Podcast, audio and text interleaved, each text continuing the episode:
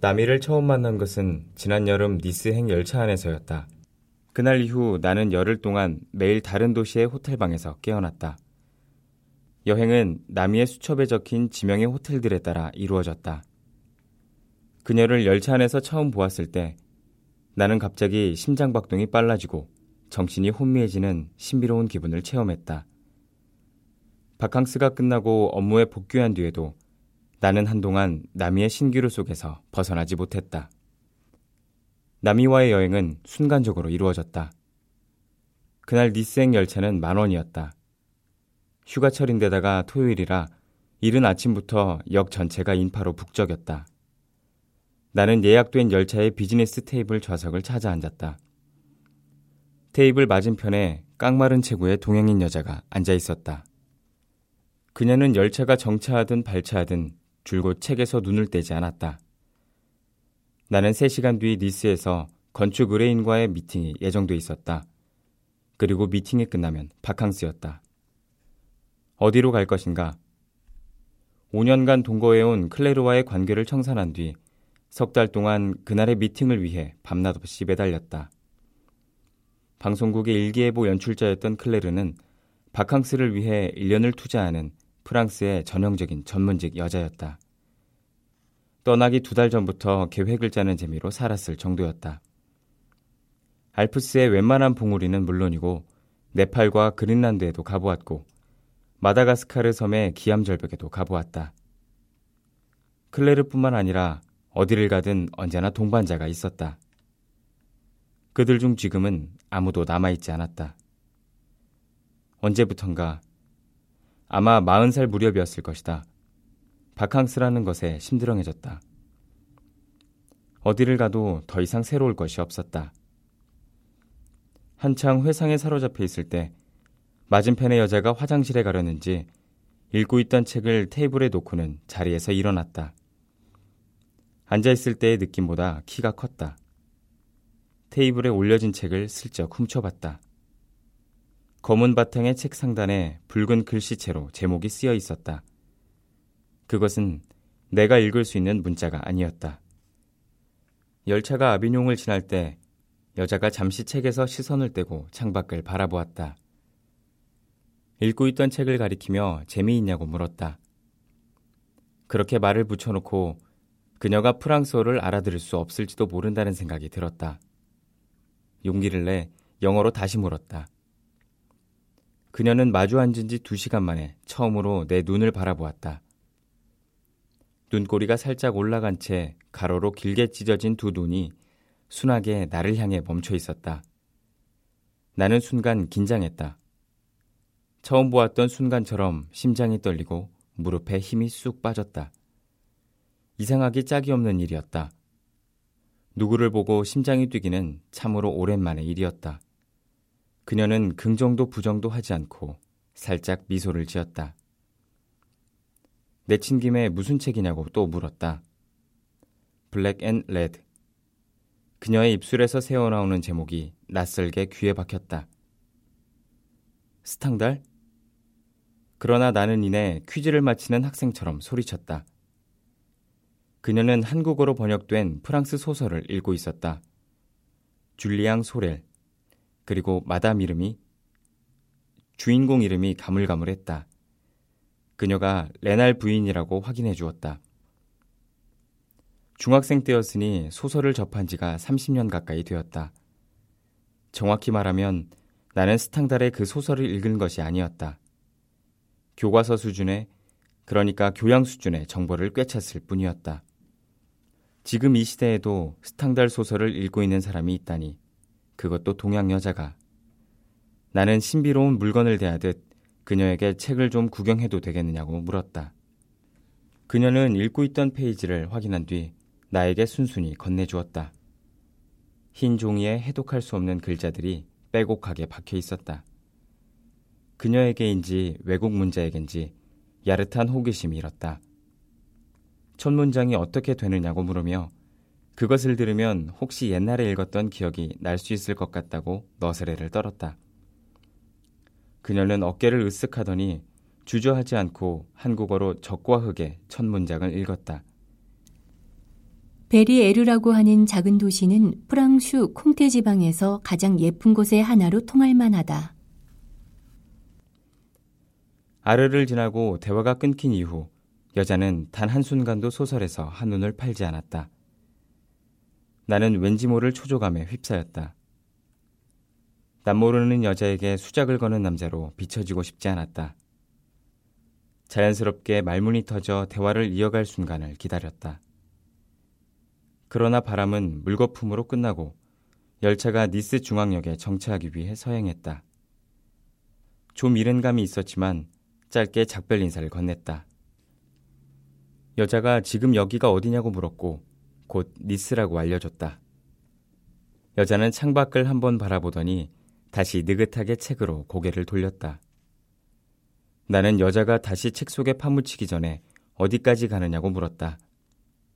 여자는 자신도 니스에서 내린다고 말했고 그 말을 듣는 순간 꽉 막혔던 답답한 기분이 홀가분해지며 야릇한 쾌감에 사로잡혔다. 내친 김에 앞으로의 일정을 물었고 그녀는 잠시 생각하더니 프랑스의 몇몇 호텔들을 여행할 것이라고 대답했다. 도시들이 아니라 호텔들이라고요? 그녀의 영어는 완전하지 않았지만 이해하는데 무리가 없었다. 그러나 주로 짧게 대답해서 자칫 비약으로 오해가 있을 수 있어 확인이 필요했다. 그녀는 어깨를 으쓱하더니 가방에서 빨간색의 아주 작은 수첩을 꺼내더니 순순히 나에게 보여주었다.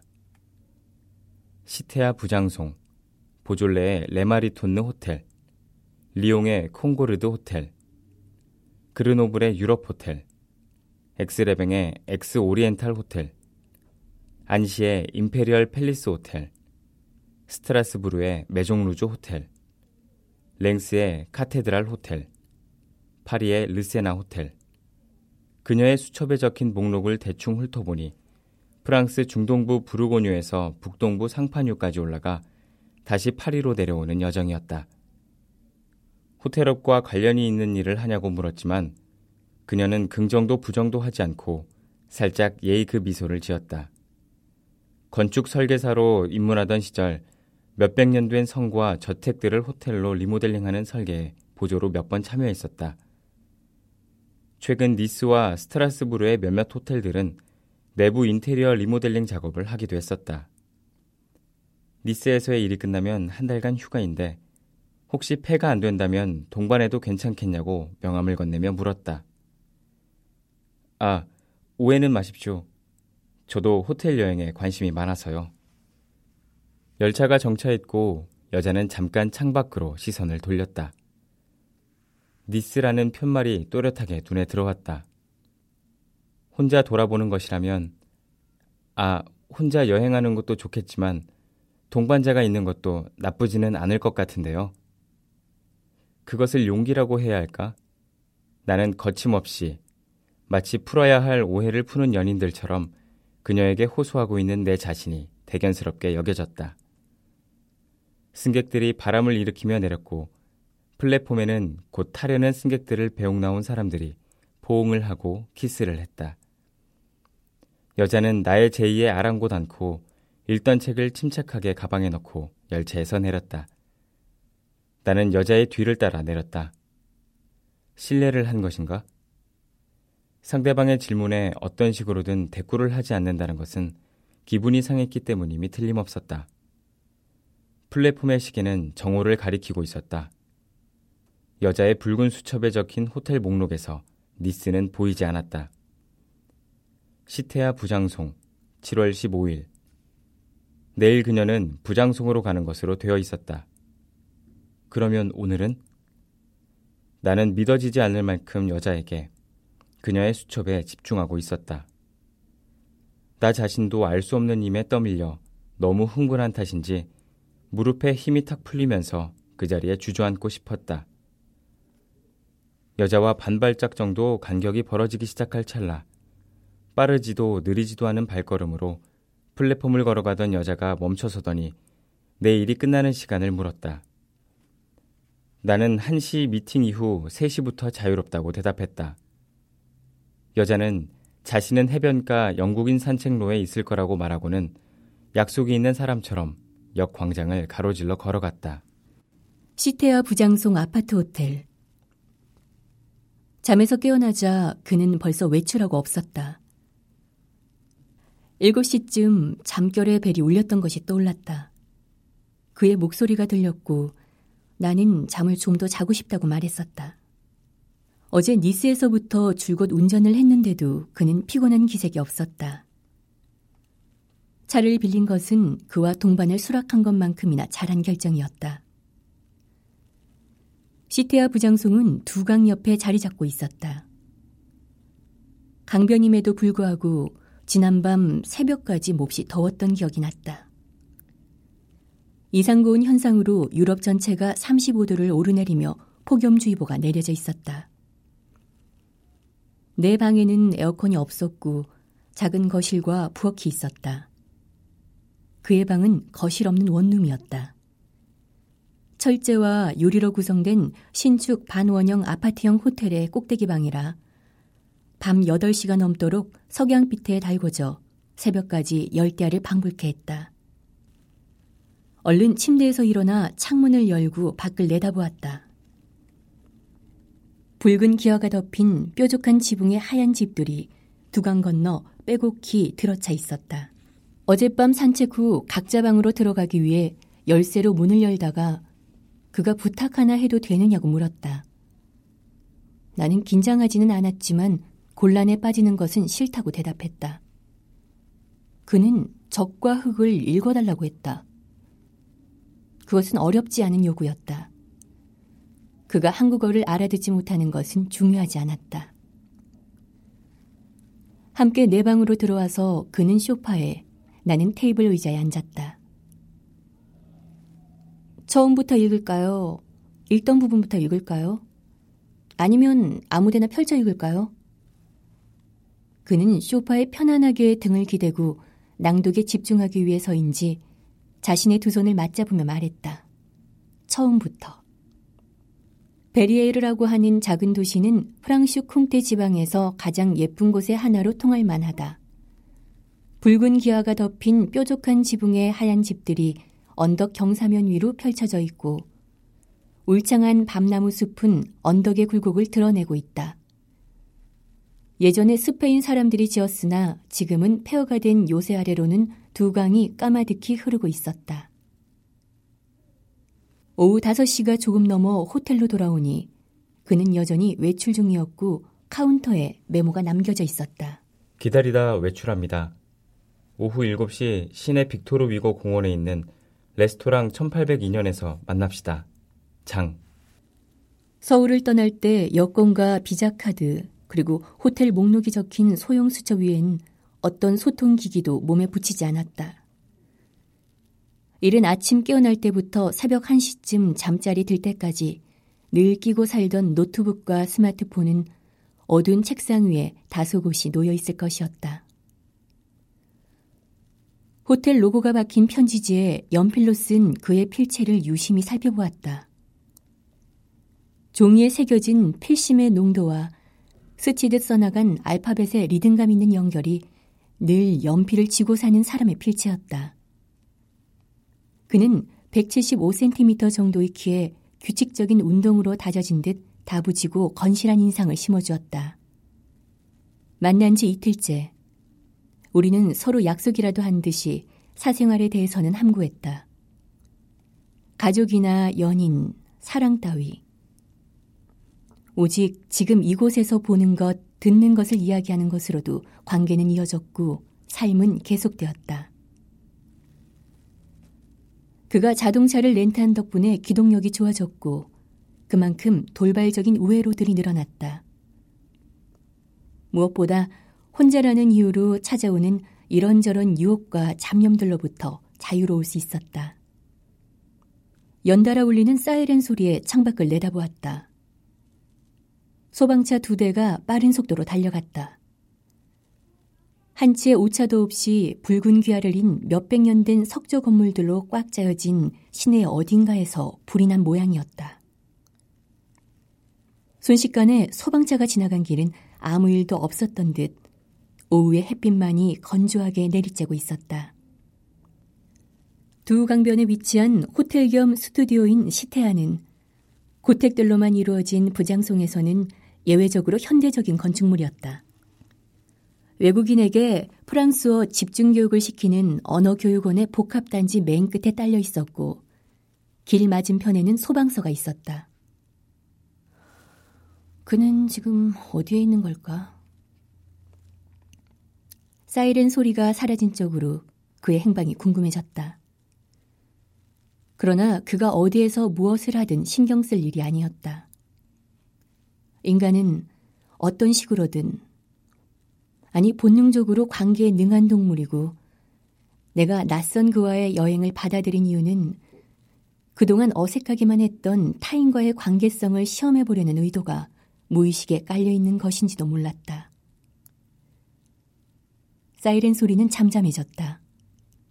니스 영국인 산책로에서 다시 만났을 때 그가 한 말을 떠올렸다. 저를 믿어줘서 고맙습니다. 함께하는 동안 후회하지 않을 겁니다. 레스토랑 1802년은 수령이 100년은 거뜬히 넘어 보이는 플라터너스 나무들이 울창하게 서 있는 작은 공원의 안쪽에 자리 잡고 있었다. 부장성 출신의 작가 빅토르 위거가 태어난 해를 기려 붙인 이름이었다. 공원 입구에는 원형의 쉼터가 팔각정 형태로 세워져 있었고 레스토랑 1802년 가까이에는 빅토르 위고의 석상이 서 있었다. 약속 시간 10분 전에 도착했다. 그는 테라스에 두 자리를 예약해놨고 나는 종업원의 안내에 따라 공원 쪽을 향한 자리에 앉았다. 쉼터는 공연과 여흥을 겸하는 곳인지 환한 조명 아래 몸집 좋은 수십 명의 중년 남녀가 요란한 라틴 음악에 맞춰 격정적으로 춤을 추고 있었다. 연일 35도를 웃돋는 폭염이 유럽을 뜨겁게 달구고 있었고 저녁 7시쯤에는 온종일 내리꽂힌 지열로 37도를 기록하고 있었다.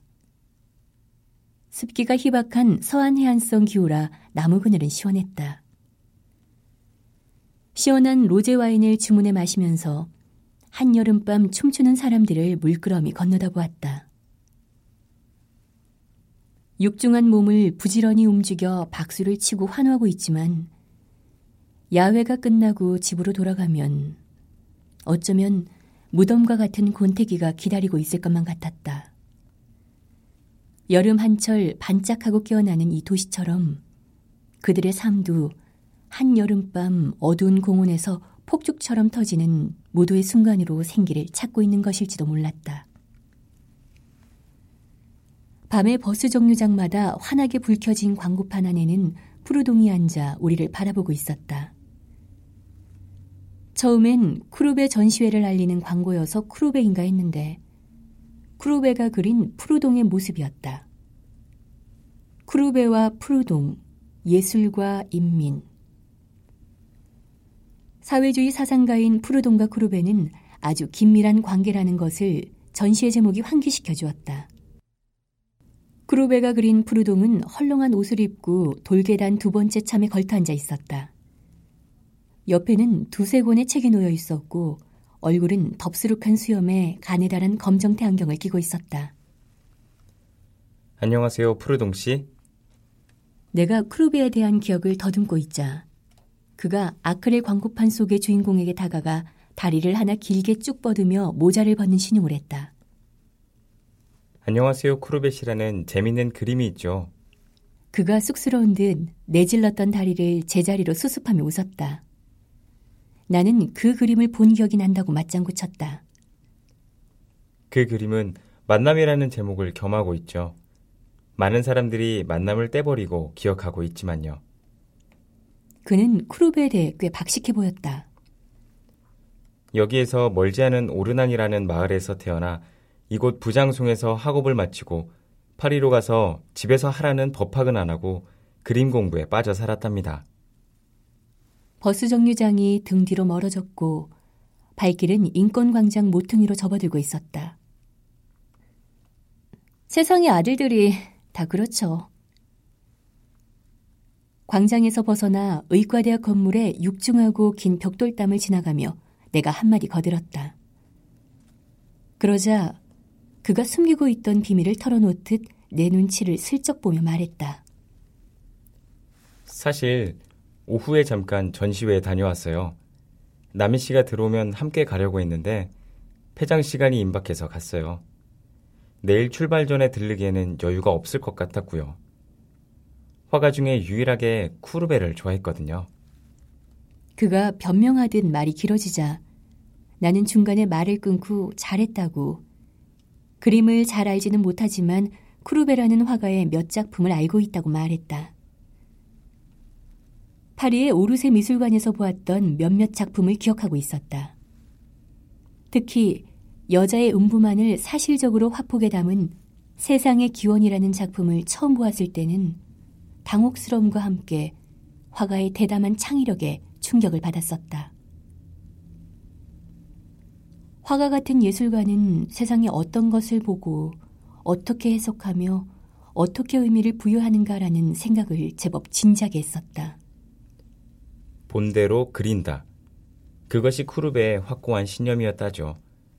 푸르동의 민중지향적인 사회주의 개혁 사상이 쿠르베의 그림에 투영되어 있는 현장을 오늘 확인했습니다. 그는 전시회에 만족했던지 평소보다 말을 많이 했고, 그럴수록 자신의 감정과 신념에 충실해 보였다.